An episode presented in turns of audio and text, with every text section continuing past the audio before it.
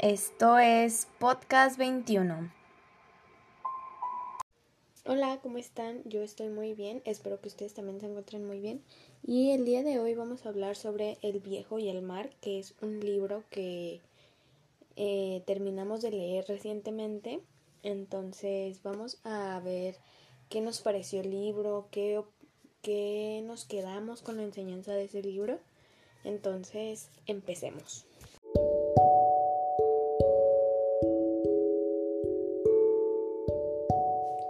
Bueno, ahora sí, ya vamos a dar inicio a nuestra opinión del libro. Recordemos que el libro se llama El viejo y el mar.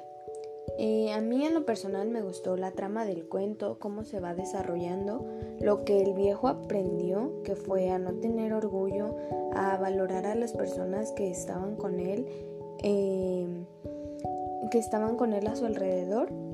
Eh, y el viejo tuvo una experiencia difícil que con eso le ayudó a, a ver lo que realmente tenía y lo que verdaderamente las personas hacían en su vida.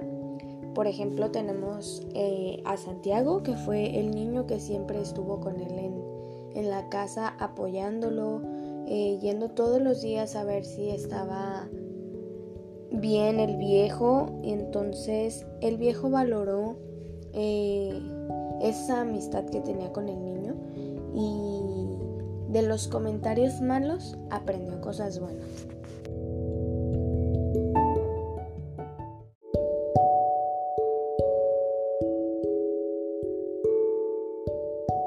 Y bueno, pues ya que terminamos con la opinión del libro, sigamos con lo que de qué trató.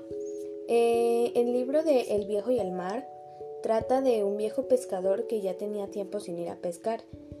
Eh, pero la última vez que fue a pescar regresó con su barca vacía.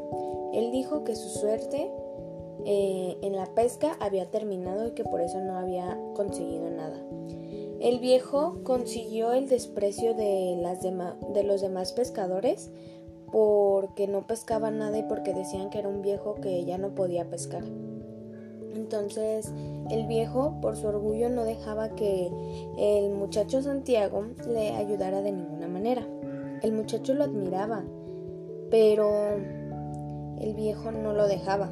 El viejo luchó obstinadamente por conservar a un enorme pez que había picado en su carnada cuando decidió ir a pescar por última vez, por lo que el viejo agotó toda su energía tratando de controlar el rumbo de la canoa y mantener su preciado trofeo.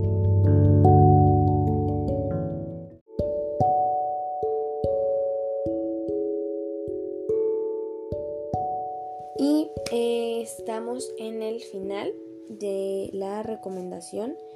En lo personal, yo sí recomendaría el libro porque me agradó mucho el final del libro y la enseñanza que nos deja.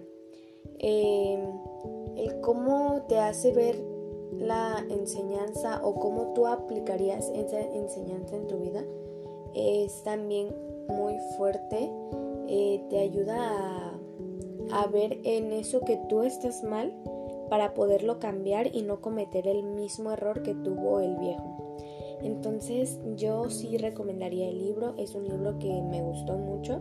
Yo creo que de un 10 le pondría un... Yo creo que sí, le pondría un 10 de 10 porque me ha gustado mucho ese libro. Te deja una enseñanza muy grande que yo sí podría aplicar en mi vida. Y bueno, pues esto ha sido todo por el día de hoy. Espero me haya explicado con el, libro eh, de El viejo y el mal, el mar. este, espero que les haya gustado y que se animen a leer el libro. Bye. Gracias a todos ustedes por escuchar Podcast 21. Hasta la próxima.